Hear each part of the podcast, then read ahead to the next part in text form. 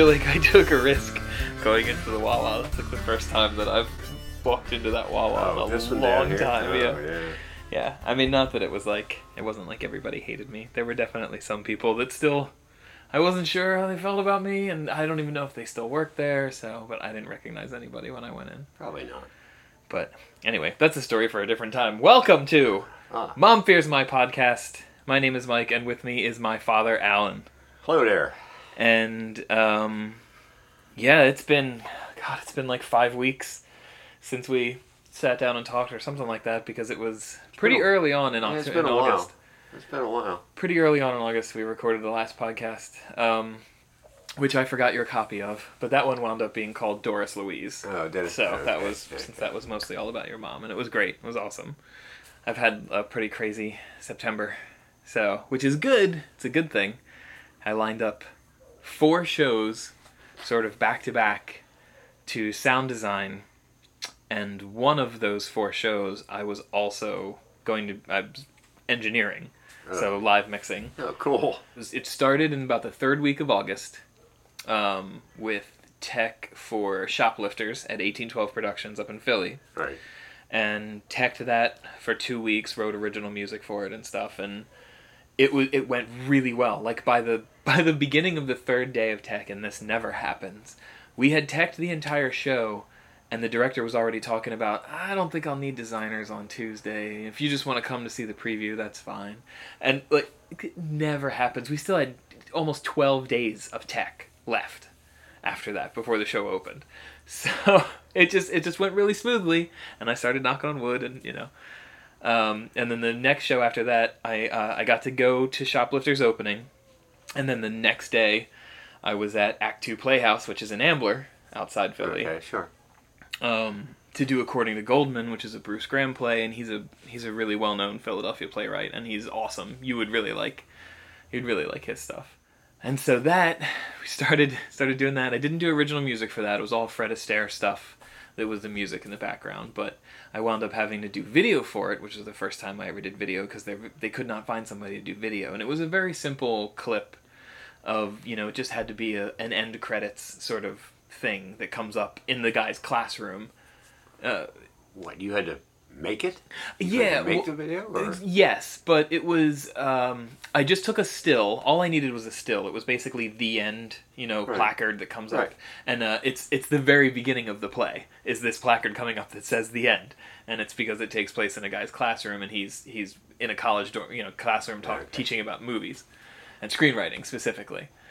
So all I had to do really was find a, a an image, get an image that the director liked, and then using actually my audio software, which does some video editing but not a lot, um, sort of make it flicker like it was alive on the reel, and add music to it for you know a, a fanfare from the end of a movie, and uh, and then it just fades to black, and he turns the you know turns the projector off and starts talking to the class. So it was really simple, but it was it technically I've now added a video design credit Good, to my good for you. Good for you. one really simple thing, but uh, and so that all went smoothly, and it was just like terrified now that something terrible is going to happen, um, and actually had to skip the opening for that show so we could start tech for Maurice Hines' Tapping Through Life, which is the show that I was designing and running and engineering uh, down at Delaware Theater Company. So I start. Sorry, I'm rambling now, but this is it's. I'm getting to the good part. I'm getting ready to go into tech for Maurice, and um, I have a meeting for the fourth show that I'm going to be doing, which is at the Walnut Street Theater, the oldest Oh, theater. wow, you know, Walnut Street. yeah, Yeah. Big, big time, Yeah. right? Yes. Well, I'm doing. I was doing original music and sound design for that show as well, but their tech period started during the extension week of Maurice Hines, and everybody at Delaware Theater is like, "It's gonna get extended. It's gonna get extended. It's it's selling really well already. We're planning on doing the extension week." So uh, before I even accepted the contract to do the Walnut, I told their production manager and the executive director at DTC, you know, I, it's a conflict because I'm supposed to be running a show. I really want to sound design this play because I love the play. Shipwrecked is an awesome play, and I really want to crack the nut. Like I want to get into the walnut. Yeah. So I uh, had backup, had somebody who was going to cover for me for the week, uh, had it confirmed. Uh, went ahead and accepted the contract, and that was that. That all that actually happened over the summer. Well, the the guy cancels on me the day before the production meeting at the Walnut, and I like start freaking out. I even called David Bradley, who's the one who directed the Act Two show, because he and I have gotten to be you know good friends. And I just called him and I'm like, "What do I do? I've stretched myself too thin. I totally screwed it up. I wanted to do all these projects, no." So he talked me down off the ledge, and then, so then I, I, I then I call the I start calling everybody that I know and I start emailing all the sound designers. Do you have any engineers that you trust? At this point, I've already gone through the people that I trust. Now I'm asking the people that I trust if they have other people that they trust, which is you know, especially when you're DTC is workshopping this show to go to Broadway, and the last thing you want to do is have somebody come in and sort of bumble their way through the sound while there's a producer sitting in the audience. I already um, I can't find anyone everyone's busy with Fringe, which is the big Philadelphia theater show that happens in the end of summer into into fall. You know, everybody does a Fringe show, and it's stuff just comes out of the woodworks. So everybody's busy doing Fringe, and uh, and I wound up having to call the director first, and then call the production manager at the Walnut, and quit the show. Oh no. The three days after the first production meeting, where I went and told them all my stuff, and had the director say, "Yeah, yeah, I really like the music he's played for me so far," and and I really liked the music because I really liked this show, and it's you know it's everything was just very upbeat, but then also haunting sort of sea shanty world, and I was really into it. I was really into writing it. So I I have officially quit my first gig ever as a sound designer, and it was with the richest theater in Philadelphia. my first chance and probably the Pope screwed something else up. But it's I I very much blame the It Pope. was all it was on the Pope, yeah. It was all the Pope's fault. Now he's gonna mess up parking down at Delaware Theater Oh my God, yes. because we are right next to the Amtrak station. Everybody's gonna park at the theater so they can go. Well, anyway, so so uh, uh, all this is going on. So th- this happens, and I I'm broken up for a couple of days because I really wanted to do the show, and I really don't like letting people down. And even though I had just met the director for this project, Sure. you know, we weren't friends or anything. It- We got along and we saw the play in the same light, and it was going to be a good collaboration. It was going to be good work, and um, I was being set up for success, and then it all just sort of fell apart. So I go into tech for Maurice, and right off the bat, we have one week of tech. We're starting tech on Friday, the 11th, uh, and then the show opens on Saturday, the 18th or whatever, the 19th. So there's only there's one week of tech, and we don't have the band until Monday, because the band is a nine-piece orchestra that you know has other duties and also gets paid very well.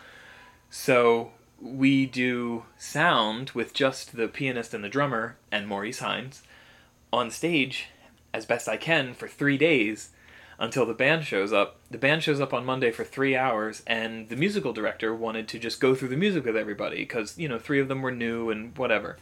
So, out of a three hour block, because you can only get them for three hours because of their union, Wow. at a three hour block, she goes through the music in about an hour and a half, which was great. I thought it was going to take longer. And then, you know, they took a 15 minute break, and I got them to sound check after that.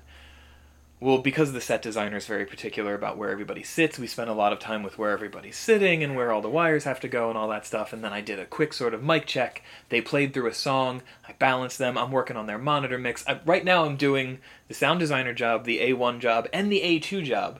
And the A2 is the guy who's supposed to be down on the deck Right. with right. the band. So I'm running up and down the steps full on, which is much easier this year than it was yeah, last no year. No wonder you're losing weight. Thank. God. No wonder you're losing weight. So I'm running up and down the steps doing what the A2 would be doing on the deck, and then running up to the board and doing what the A1 should be doing at the board, and then running down into the middle of the house to see what it sounds like, which is what the sound designer should be doing. so in an hour and a half or hour and 20 minutes, I get the band sound checked and everything, and it's great, and they're happy, and the people who were there, they were there for the, the benefit at the theater, the DTC benefit last year. So the musical director remembered me, the bass player remembered me, and it was good. It was the, the vibe was feeling good again. Now it's Tuesday, and we only have the band for three hours in the afternoon again because they get a break because Tuesday night is the invited dress. So I got an hour and a half with the band, and then I now have three hours with the band and Maurice. And things go smoothly. There's no there are no direct complaints. There are little adjustments. Can you move this in my monitor? Can we change this? Can we do this? And uh, And so all tech happens, and the director, who was also amazing to work with and a great guy, dismisses everybody after like two hours. And he's like, I just want I want Maurice to rest. I want the the band sounds fine. Do you need anything? And I'm like, no, like all it is now really is is practice, which we could do, but Yeah. but I'm no, I'm confident. I feel good, and I did. So then Tuesday night show is a preview, and it's it's good, but it's sloppy. And I get notes left and right. You know, I can't hear this in my monitor. I can't hear that. And Maurice is like, I can't hear myself. I'm gonna go hoarse already because I'm screaming into the microphone. And I'm like, okay, I, I was expecting all of these notes, and that's fine. But now I only have Wednesday for a three-hour block to make it right. And now during this time, Maurice is resting his voice, so he's not going. He's not singing full out. And so I'm still trying to balance him, and now they're, yeah, I still can't hear myself, and I'm like, I, I'm, I'm getting feedback. So I think when you're actually singing, when you're projecting, you know, it'll, it'll come through. And so then at this point, the, the rest of the band is like, we can hear everything, but it's still not, it's still not great. So I start to think about how I can repatch the board in order to make the monitor mix better in order to make Maurice's mix cleaner. Like okay I can I can do this. This is a digital board and I set stuff up thinking analog. Let me rework how I'm thinking and, and repatch the board. So in the morning I repatch the entire board not necessarily well okay not the inputs but where everything is being routed so that I can make different groups for the monitors Right. and different groups for Maurice and groups for the house and everything I'm not changing my sound because it sounded good last night well we get to the preview and the first right from the overture, right? The alto saxophone is blaring loud. So loud. I'm like, what happened? And I start flipping through. I have four four banks of faders on this board, and I start flipping. And I start flipping looking at where the sends are going on the faders so I can see it plain as day. And I'm doing and I'm going through every bank and every bus route and everything that's going on on the board, everything that I changed. I have no idea what's happening. So I turn it down at the gain. I'm like, I go all the way as far back the signal flow as I can without pulling the mic off the alto saxophone. Right. And I turn the gain down.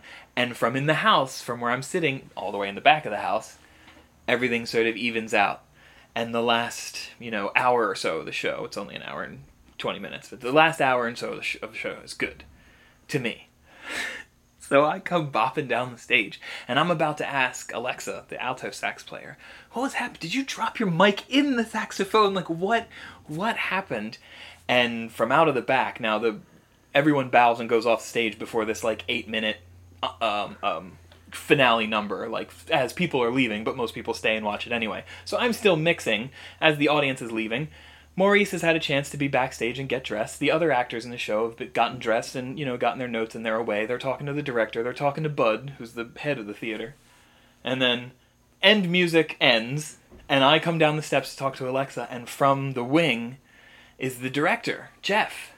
And he's very, very nice. And he's like, um, so Maurice had a problem. He said there was too much saxophone in his monitor. And just like that, it clicked. And I feel stupid. I feel so dumb. Like, oh god, I rerouted. Yes, I had to move pairs of channels because the buses won't do pre or post fader out of fader. And I start rattling, and then I stop and I look at Jeff and I go, I know exactly what the problem is, and I'm so sorry. I can fix it right now. It'll be fixed tonight. And Jeff is just like, good, great, awesome. All right, well, he was really confused. And Jeff walks off, and I'm already, I'm like, so I, I had to do all this rerouting. And one of the things the band requested was we want to hear the, I, I didn't have enough outputs for the monitors, okay? So the band wants to hear the trombone separate from the other horns and the alto sax separate from the other saxophones. And I go, great, actually I can do that. I can make two buses out of blah blah blah, and that's where all this repatching sort of came from. Well, what I forgot to do was change the default setup in the board because the architecture of the board is this sort of default setup from from where I had it before. Right. This specific mix bus that I used for the alto saxophone used to be what fed Maurice's, Maurice's center monitor. Monitor, sure. And even though I sent this new mix bus to the monitor mix where it should have been for the alto saxophone, it was still being sent directly pre fader. So at full gain, where none of my movements control the volume of the alto sax, it is Right. just blaring at full volume the entire time through his center speaker, and that is why it was so loud. But I couldn't tell where it was coming from from the back of the house. Right. So now, I, all this has gone through my mind, and I know I realize exactly what I need to fix after 30 seconds of Jeff saying alto sax was too loud in his monitor, and I went, "Oh my god!" Out comes Bud, executive director of Delaware Theater Company, the the man, Okay. and he looks more distressed than Jeff does. Okay, and he says, "What the hell was happening with Maurice's monitor? He's complaining that there was all this saxophone just blaring at him. The people in the front row were looking up, trying to find where the saxophone was coming from. What was happening?" I said, "Bud, I'm sorry. I just told, I just told Jeff. uh, I know what happened." And I start to explain it to Bud, and he's like, "You, you've got it under control." Yes, I absolutely got it under control. It's fine. So Bud walks away, and I'm like, he had he had all- he had he must have had everybody in the room. So then I get back and I run into the stage manager. The stage manager then tells me that Maurice, during his quick change, told one of the crew members on the side of the thing, the saxophone is too loud in my center speaker. Word for word. However, the crew had forgotten to set up a headset for me at the soundboard, so I was mixing the entire show without any contact with the rest of the crew. Oh. And there was no way for them to get a hold of me except for Jeremy, who tried to text me, and my phone was off. Because I'm a good sound engineer. I yeah, you turn your phone off. I mean, it was on silent, and Just I like you wasn't turn looking it off here. Right. Is there a saxophone here? No, there's no, okay, saxophone. Not that I hear yet, but let me tell you, I was hearing it in my nightmares for a couple of days. Wow. That's now three. Now three people as I've as I've tried to walk back to the board to start fixing this problem.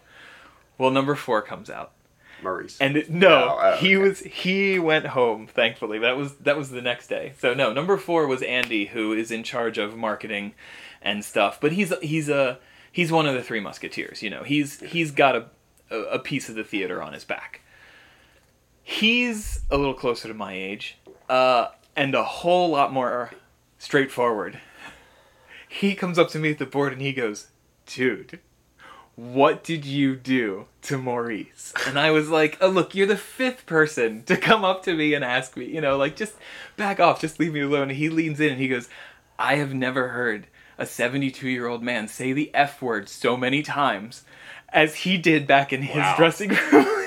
Talking about the sound guy and the monitor man. oh Christ. This is And I must have this lost is like sax in a single old fart or something. I think you just named the episode. oh So- my. I, I I must have lost all color because now Jeff Calhoun, Broadway director, very diplomatic in his approach to me about what was happening in the dressing room. Bud, like I said, a little more frazzled, but he's got a lot more on the line. Jeff gets his paycheck, and when he's done, yeah, his name's on it, but he gets to leave after opening. Bud comes out a little more frazzled and still diplomatic. Executive director kept his kept his tie up.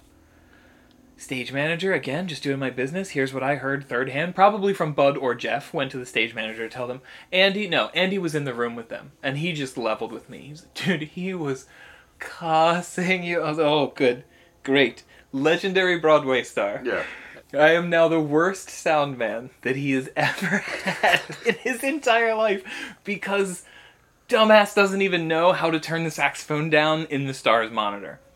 To which I had to then assure him the next day. So after all this, I fixed the problem. Maurice and I, you know, I, I find him and we we talk and I apologize. I just over and over and over apologize, you know, but I'm also not I'm also trying to not stick my tail between my legs. You know, and I'm trying really hard not to say if I had someone on stage helping me, if I had a headset, like I'm trying not to throw all these excuses out cuz he doesn't want to hear that. He wants to hear that I know what the problem was, I fixed it and I'm sorry. And that's basically what I said and he accepted it and you know, we're cool. He said beards have to look out for other beards. So, which I thought there might have been a subtext to that, Yeah, but I I I still took it as, you know, as that we were back on good terms. But it, that was so that was the very first preview. That was actually Wednesday night. I, that was after. So the very first preview Thursday. It's fine. Everything's fine. It was good. Friday, everything's good. You know, I see him on opening, and I say, you know, happy opening. I said, you know, how was how was Friday night? It was good. He's like, the show's great. He's like, it sounds great. I'm really happy with it. I was like, all right, thank you. Because at this, like, the Divas already. That's the nine piece orchestra. The Divas already really like what I've done. They're very happy with the adjustments that I made for them. alto sax player has never been happier because she was blasted. she was rocking. She said, I heard myself all night. Like, I know you did. Yeah. It's because there was a speaker. So now this new garage band that you're working for, what? where are they? It's, Is that it's back street or? Yes, yeah. Okay.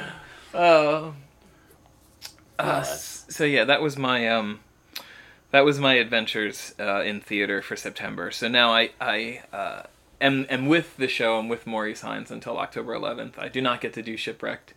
It went into Tech on. It will go into Tech on October 1st. But I'm very happy. I like um, I like DTC. Like I like being. Not only just because it's close to home, although that's great after so many years of driving, you know, over an hour to get to work or whatever but I really I really like it there. I think there's a lot of stuff that I can do, and there's a lot of work that hopefully I will continue to get, despite the fact that right now I, I guarantee that my boss, who does listen to this podcast, um, would the other, they're like the real boss, she is probably squeezing her steering wheel, Oh yeah. waiting for me to say something that I shouldn't say, Oh, okay. Which I don't really I don't think I have anything to say that I shouldn't say because I I I think that Maurice or Mr. Hines Mr. Hines, yeah, yes. even though I call him Maurice I think I think he had every right to be as upset as he was not knowing what was going on and not having the problem fixed after he told someone on the crew that about the problem um, but then sort of after I explained everything he was he was cool and so I think he was completely in his own I think he was in the right to be as angry as he was, no matter how many f bombs he threw out there. but I just loved the slow and steady progression of how I found out what was happening in the green. He's like, "Oh yeah, the kids were in the green room too. There's kids in there with their moms." And oh, good, good. Oh wow. Oh. Oh. So, oh, so wonderful. So I'm I'm I'm still uh, supposed to go back and do diner. Um, my plan is to somehow piss off Sheryl Crow as Oh, well, yeah. Yeah. Um, as best I can. you can get the ukulele too loud in her. Uh, yeah, that's right. I'll just go all the way up. all the way up. Turn the uke, turn the uke all the way up, and uh, uh, will you get another chance at the nut or not? I, you know, I don't know. Um, so when I talked to David Bradley, David Bradley's really good friends with the production manager. So David Bradley's really good friends with him, and said that, oh no, you know, Joel's a good guy, and like you'll you'll probably get another chance. These things happen. Like, you know, he said I've been doing this for you know X number of years, and uh, I'm still trying to get it right. Like, you know, you uh, you try and you try and do the stuff that's really close to your heart, and you try and take as much work as you can when you get it as well. Um, and I said, yeah, I felt like I did the Well, responsible. that was a prior commitment, and it, It if was. they wanted to extend it. That's that's not your fault. No, I no. mean, that wasn't on you. Mm-mm. But And even the first two days of tech would have been during the regular run anyway. It didn't officially close until the fourth. So even if it hadn't extended, I would have missed the first weekend of tech, which is crucial. And this play, like Shipwrecked, uh, very specifically has Foley in it, like live Mhm. sound that is made on stage Right. in conjunction with sound effects playing, in conjunction with music, and sometimes live music. And it's a very sort of, I don't know, trippy, ethereal play to do, which is part of the reason why I really wanted to do it. But um, yeah, I don't know. It's possible. I I know that uh, the director for Shipwreck, Jesse, he was really nice and he was really upset that I couldn't be there because he liked what I was doing and he wanted to, to work with it. And when I called Siobhan, like she was just unsympathetic. She was uh, like, I told her, and she was like, "Well, then we're gonna have to find somebody else because you can't do tech." And I was like, "I'm really sorry," and she was like, "Yep, bye." Well, there. okay. Which I mean, uh, I I get that too. Like it makes her look bad. The person that she got to do the job bailed. But yeah, I tried and I lost. Oh god, I lost so much sleep. I lost so much sleep over all of it, all the different things. It was the one good thing about the alto sax was that. Um, so after all this, and I when I went home just feeling awful. So I told her the story, and uh, without a single moment's hesitation, when I explained that the alto sax was blaring in his center speaker pre-fader at full volume with no control from me, she burst into hysterical Yeah, laughter. Yeah, that would be her. And that would be her. and that's when I felt a lot better about it. Like that was the moment that I was like, okay, all right, good. Everything's gonna be okay. Everything's gonna be fun. It's great. The orchestra will go away probably thinking that I'm like a fantastic sound guy, Yeah. and Maurice will be like, just don't do it like Delaware Theater does. just don't do it where you you put all the loudest instruments in the monitor. I don't like that. Yeah. Which uh, it was piano and his voice is the only thing that's in those monitors, unless there's a That's that's what he's alto supposed to have. Yeah. You're saying, yeah, okay. too much sax in my monitor. I'm like any is too much. Yeah, Please any. explain. Yes. Wow. uh, yeah. So that was fun, Way to screw up the big name star. right? I can't wait. Last last season I had Duncan Sheik. You remember Duncan, Duncan, Sheik? oh yeah, Duncan, Sheik, yeah, Oh, old Dunk. Duncan. I, I had him come up to me and say, "Is the dog trainer asking you to turn the volume down?" And I was like, "That's that's going in my book. I'll never hear that again." No. Um.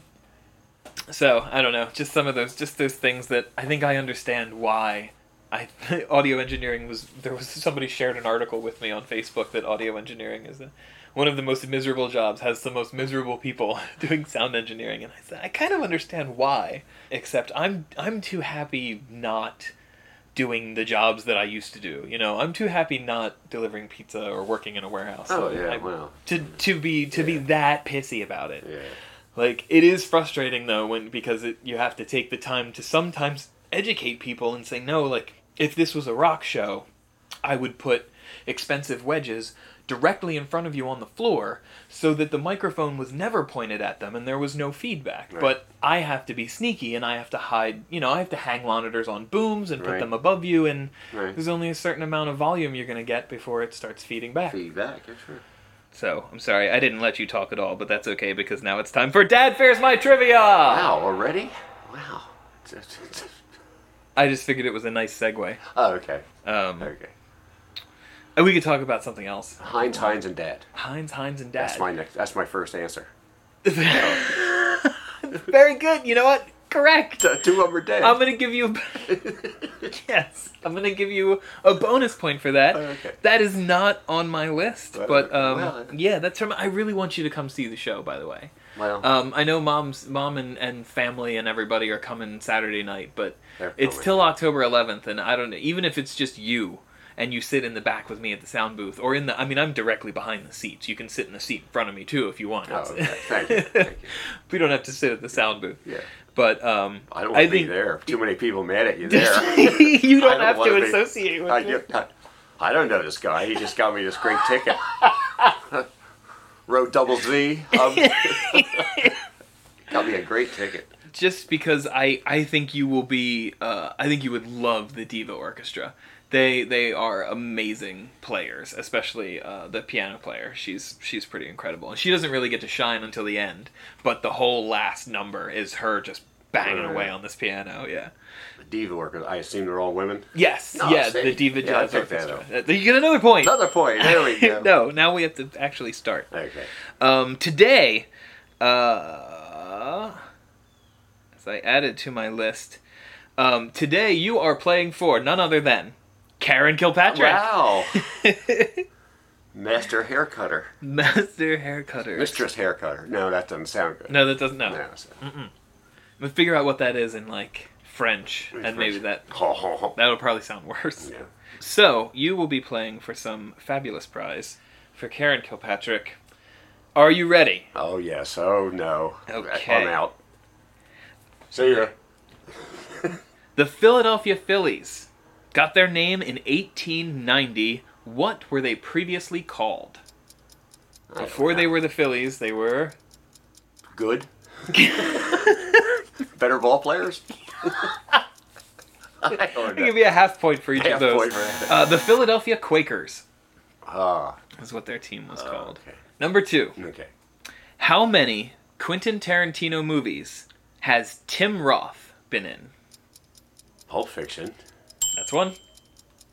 Was Kill Bill Quentin Tarantino? It was. Was he in that? He was not. He was not. No. Okay. All right. Uh, the Pulp Fiction is the only one I can think of.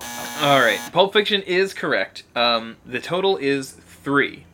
He was in Four Rooms, Pulp Fiction, and he was Mr. Orange in Reservoir Dogs. Oh, of course he was. Okay, Reservoir Dogs. I should have had that one. And soon it will be four because he, according to IMDb, he has a role in The Hateful Eight, which is Tarantino's new cowboy movie that's coming out. Hateful Eight. The Hateful Eight. he Uh, shot it in 70 millimeter, so it's getting a limited release in a couple of theaters that are the only ones who can do 70 Right. millimeter, and then they're doing a 35 millimeter version Oh, of it good. cut down. Good. But yeah, it's supposed to be awesome. Uh, number three. What is the only metal that is liquid at room temperature? Mercury. Correct. Was too easy. That was too easy. Number four. Let me get it wrong and then I'll. Not. Here you go. Try this one. Okay. What was the first song that the Beatles performed live for an audience in America? And I can give you a hint, but you probably already know the hint. I know the hint. It, it would have been the first song, Song. performed on the Ed Sullivan Sullivan show, Show. February 9th, 64. Whatever the first song of that set was. Love Me Do. No! Okay. So close. All My Lovin', All My Lovin'. the other love song. Yes. They were all love songs. That's right. It's a song about holding hands. Number five. Who would win in a fight between Arnold Schwarzenegger and Sylvester Stallone? Oh, Schwarzenegger. Okay. Schwarzenegger. Yeah? Yeah. Correct. Yeah. Sure. Why not? I thought Stallone. Why would you think him? I don't know. He just seems scrappier. Um, I mean, if it was a neck squeezing contest, I'd have to think Arnold would win. Yeah, but if Arnold got a hold of him, That's true. I mean, he's got, you know, he was Mr. Olympia or something. Yeah. Mr. Mr. I- Olympia. All right, you get a point for that one Oh, too. well, yeah. I can make up stuff all day. Number six. True or false? The first battery was invented by Count Volta. That sounds that sounds made up. That sounds made up, but I'm going to say yes. True, All it is right, true. there we go. Count Alessandro Volta Volta, created the first, Wow, invented the first wow. battery. his daughter, ever ready? You know her? Everybody knows Every her. knows ever ready. Yes. All right. French. Uh-huh. Say French. Number seven. Why do bubbles pop? Because they can't dance. I don't know. Why do bubbles pop? The um, This is a real scientific answer I'm looking for. air pressure on the outside becomes greater as they raise up, and the and the air pressure pops a bubble from the outside. No. No, Wrong. of course not. No. I have no clue. They dry up in the surrounding air. So they actually pop because they dry up in the air. And the air pressure knocks them down. Okay. Yeah. Why do bubbles pop? what the hell? Number eight. Yes. Thank God. The American Film Institute dubbed what holiday classic the most inspirational movie of all time? Probably not Christmas Vacation. the one with uh, Jimmy Stewart in it. The uh, I'm sorry, I can't accept that. yes, you can. What's the name of the movie? Bells of St. Mary. No, that wasn't. That wasn't. That wasn't Jimmy Stewart. The Jimmy Stewart, where he got to go back and see what he what his life would have been like. I'll give you some lines out of it. Even I can't think of the name of the movie. It's a Wonderful Life. Wonderful Life. That's Yes. the one. You are correct. You- Jimmy Stewart. You get a point. Okay, thank you. I actually got to use. Um, uh, uh, nope, that's the wrong movie. That's Miracle on 34th Street. I'll tell that story some other time. Number nine. Okay. Number nine. Was that going to come up soon? No. Miracle on 34th Street? Okay. no, I was thinking about the clip that I used for uh, according to Goldman, because in the end they sit down and they're watching TV together, and it's it's Miracle on Thirty Fourth Street, Okay. and for some reason, that's what holiday classic made me think of it. Okay. But it's the wrong movie, so it's pointless to tell the story that I just told. Okay. I can cut it all out. Please. Number nine. What is the airspeed velocity of an unladen swallow? um, I don't know. Ah. um, approximately 25 miles per hour. Really? Yes, yeah. Um, so according to according to the website that I went to, Okay. um, which Is I don't Monty remember- Python's website? No, no. This is somebody that you know did a study on purpose because of that. Because of that. Um, apparently, there's not enough data on African swallows to, to tell the difference. But according to data taken from European swallows, basically what they're looking for is how fast can a swallow fly if it's not carrying anything? Yes, and the answer is approximately 25 miles per hour. okay. All right, number 10. How many sound engineers does it take to put a saxophone in a Broadway Legends vocal monitor for an entire show?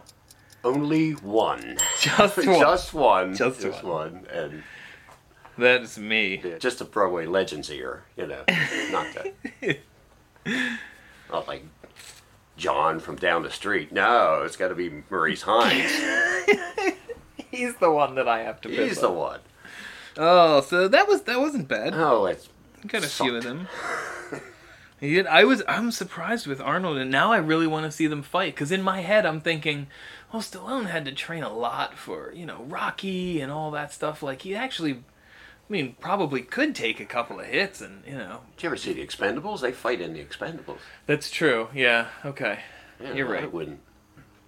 I do. I wouldn't want either one of them mad at me, but. No, no. but uh, Um, I'm sure Karen has a lovely prize on the way. yeah, I'm sure she does. Yeah, yeah. Um, More from the turtle collection, I assume. yes. More from the turtle. There's, okay. there's still plenty of turtles to Oh, go. Good.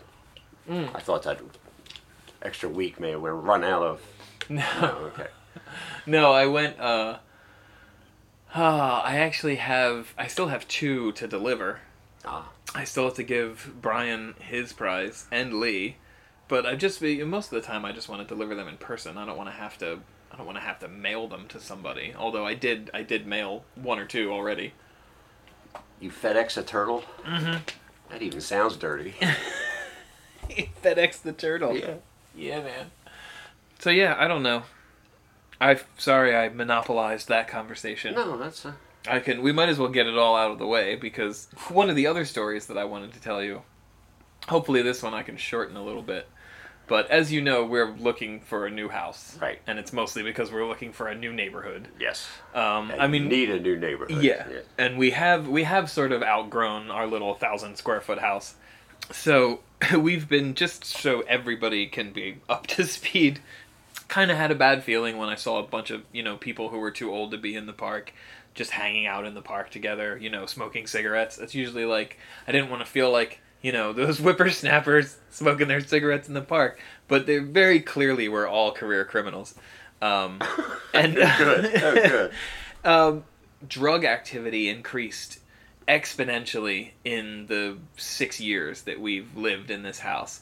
There's one like little Irish guy named, and everyone in the neighborhood knows him because they've known him since he was a kid. They all call him Young Boy, and like everybody looks out for him. They don't want him to get hurt or do anything bad, but he is just like fell really far into heroin, and Oh, using and dealing and trying to be a go-between just to get free stuff and all this, you know.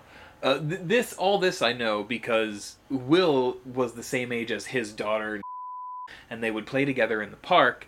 And except it was never there, it was always her grandfather, his dad, Pop Pop, who's like an old biker, and you know is just trying to do right by the little girl, and he knows his son is a junkie.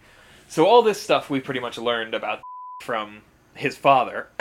It just sounds like an episode of, uh, uh, I don't know, Sons of Anarchy or something. What? what? yes, this is. It is there. So then, then there's this woman uh, two doors down from us, just just two houses down, who um, used to try and bum money off our immediate neighbor right next to us.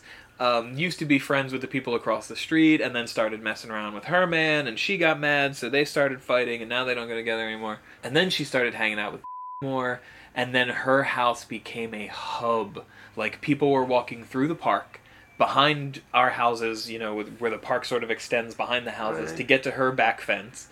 Would walk people back and forth from the park to her house. You know, as it, like having lookouts for, you know, there n- wasn't much police activity in the neighborhood until we started calling the police on people in the neighborhood.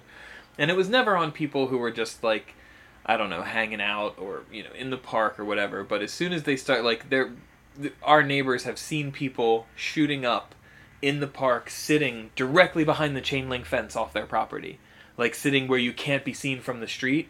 But if you're in your backyard, you're looking right at them, shooting up in the park. so we finally started then then there started being guys who would drive up to the house and the woman would leave the house get in the passenger side of the car spend some time there and then go back to the house and the guy would drive away so this has now been escalating for since since the, the end of the spring really really it's been this year that everything has just sort of gone crazy and we've had the county sheriff out we called people on the condition of her house because she stopped mowing. There are broken windows. They took her kid away from her. Called Child Protective Services long ago because she had a five year old that she would leave, like, let play in the street. And he would come, he would climb over fences into people's yards and ask them for food. And, like, it was crazy. And to the point where we actually, so we had the father of this kid come to our house one day and knock on the front door and so because he was asking around like who called child protective services? Like i just i just need to know like so went through this whole dialogue with him like dude i'm sorry i don't i don't know. I don't know what to tell you except that we see it too so it could have been anybody on this block because there's not good stuff happening in the house that you've paid for you know? And then he says to me she can't lose the kid because i don't have time to take care of him and that's when I was like, "All right, you can go now. Yeah, like you please. can see Yeah, it. yeah. Bye. Yeah, I I am going to call Child Protective Services now because I want you both to lose it. Yeah. Like I don't. Yeah. Yeah. Let's find a let's find a family of wolves or something that needs a five year old kid then or something. You know, take Yeah. it away from all of them. Yeah. You have got to get the hell I know. out of that and we and we have like we we have everything in motion um and we're just trying we're just looking for houses we started looking you know closer to katie's work but still close enough to delaware that Yeah. you know they uh, want to keep going back to delaware Well, theater sure you do. Of course you do. God. yeah Oh, this is. now but here's the best part No, the, the So- best part. Yes. Last week when I was in tech, Katie texts me as I'm leaving, coming home, and she says, they just, somebody just got pulled out of the car on front yard. He's blue, and they're calling the paramedics. They pulled a guy who OD'd out of the passenger seat of a car. Uh, the paramedics got there and brought him back to life. Had For, for So he could what reason? himself, yeah. For what reason? Um, and who was with him in the car? Who called the police so the paramedics could get there? So I, you know, I got to the and I told, I told Katie too. I said I really, I'm really having a hard time. I'm really having a hard time not turning into Batman. like I'm, I'm ready to say the park is mine Yeah. and take yeah. it back. Who lives across the street from the prostituting junkie, uh, and they used to be friends and all that. Started giving her a hard time. I started calling her Batwoman because she went over to her house with a lead pipe and started beating on the door to get her because she wanted because they've got a little grandchild and like she wants her out of this neighborhood and blah blah blah.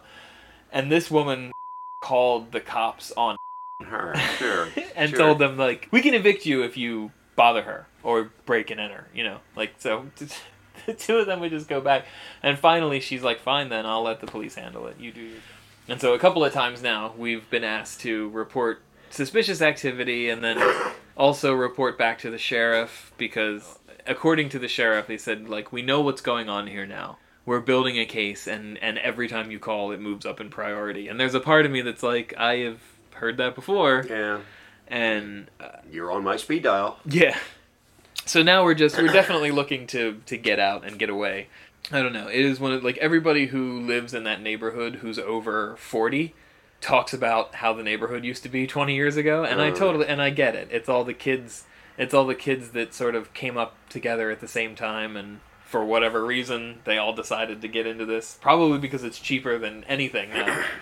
And it's just like six of them six of these guys went to jail last year all at the same time on the same day were arrested for either possession selling or breaking and entering. Half of them were arrested for breaking and entering into their relatives house like aunts and grandmothers and stuff yeah this woman reported her tv and playstation all this stuff stolen and it was all stuff that she sold like it's all stuff she sold and then she reported it stolen Oh, she uh, sold it. Yeah. Okay, okay. so it's it's like it has it has escalated quickly. I don't let the kids play at the park anymore because No. I'm always afraid they'll you know step on a needle or something. So yeah, there's a part of me that really just wants to start wringing people's necks, and I can't because when when this woman started fighting back. They started throwing stuff at her house, like in her pool, like junkies in the middle of the night would throw stuff in her pool and at her windows.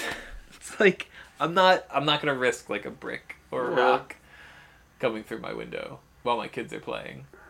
I said we're just gonna move and we're gonna move before we sell the house. Like I know we're gonna we're gonna wind up going bankrupt trying to sell this house and we're just gonna throw whatever price tag we can on it and just be like buy it. We put in new floors, we redid the porch, we put in a new chimney, we put a new washer dryer, we put in new floors in the other room. Like, take it. we put thirty thousand dollars worth of work into it. We're gonna take thirty thousand dollars off the price. Yeah. It's dumb. It's not like it's a dangerous neighborhood per se. It's just it's just addiction and I actually I mean I have a couple of I've had a couple of friends. I have one who overcame a heroin addiction that he, you know, very and, and is and is doing really well these days. And I have another friend that I haven't heard of since the Wawa days. Because last I knew, he got out of jail on a Friday, wrecked a car on a Sunday because he was high, and went back to jail. That was the last I heard of him. so, 50 50. On that note, Yes. Yes. it's not Uh, really a yeah. cheery way to end. Gotta live it. Leave everybody smiling. You know, Yeah. Um, I figured we could end with a tap number. Yes. So much tapping. there was even tap dancing in the Act Two show. Oh, really? Yep, yep, because it was about Fred Astaire. well, the kid who was in the show wanted to wanted to be like Fred Astaire, so there's a tap number in it and everything. And then I went to the tapping. I'm like, really? This this September was amazing because I didn't really seek out any of these jobs. Like it was all people who came to me because I either worked with them before and they were doing a new project, or you know the the guy they really wanted quit, and so they called me. Right. But I'm number two on their, and that's great because sometimes the guy who quit is really good, and Yeah. I, I'm glad that I'm next on the list. Um, That's what the guy over at the nut is saying right now. Yeah. Well, the guy, Oh, yeah. guy that quit this job was really good. except, with, except with Maurice. I don't know. you know what he can't do? Monitor mixing. Monitor mixing. Not know. not while I'm mixing a show. Yeah. I can't. Yeah. Sax in the City. There we go. Keep on coming. Yeah.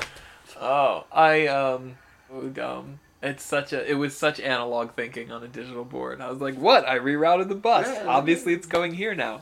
Oh no, the bus just split in half magically and is going to the the old output and the new output. Oh, good times. Well, I have plenty of time to make more mistakes like that. And uh, Sure. Yeah, I'm excited to keep doing what I'm doing and excited for other other stuff that's coming up. So, Just don't don't let your next mistake be staying in that neighborhood too damn long. no, I won't. I won't. We're really like we're out of there every chance we get. Um every chance we get, we go somewhere else to play or we, you know, Will's going to school in Kennett, so we spend a lot of time there. That's not the way it should be, though. You know, you buy a house to uh, spend time in it. You know, yeah. or what time you have to spend in it. You know, I know you're both busy, but Yeah. you know, you like to come home. Yeah. Well, you come home and then you find somewhere to go where you don't have to look out your window and see what's going on. blue people on the, Yeah. you know, blue man group on the lawn and uh, and uh, what was he? What's his, what's the kid's name again? Young boy. Young boy, young boy. Yeah, yeah, yeah. Yeah, watch him uh, driving the car. That's good. Yeah. That's good. All right, son. Hmm. Well, yeah. I'm glad you're back to. Uh, I'm glad you're back to good graces with uh, Maurice. I am. I am. At least I hope so. Did he rip the earpiece out of his ear? No, no, he doesn't. That's that was the thing with the feedback. He doesn't use the earpieces. Oh, he he, doesn't doesn't. want. He doesn't want body mics. He doesn't want in-ear monitors. He doesn't want any of that. That's why I had to get crazy. But the set designer doesn't want monitors on the stage, so I had to hang stuff. I had to hang stuff that you know you don't you can't really hang wedges, and the wedges that we had were not great. Yeah. So I hung the best speakers that we had that I know how to control, and I was like, "Here's your best shot. I'm gonna give you three speakers, and Two of them are going to be saxophone. two of them are be sax. One might have some piano in it. So I'm done the show on the 11th. Maybe we'll uh, we'll get a chance to chat in October. I'll try and do it soon after the 11th, we can start moving the date up. I'm hoping by New Year's Day next year we can release a podcast on the first of the month every month. Oh, yeah. so we can just record it anytime during the month and, and then bank it to release on the first. Well, thanks, Dad. Okay, thank you for having me. Uh, anytime. Anytime. Thank you for having me. All All right. Bye. Bye.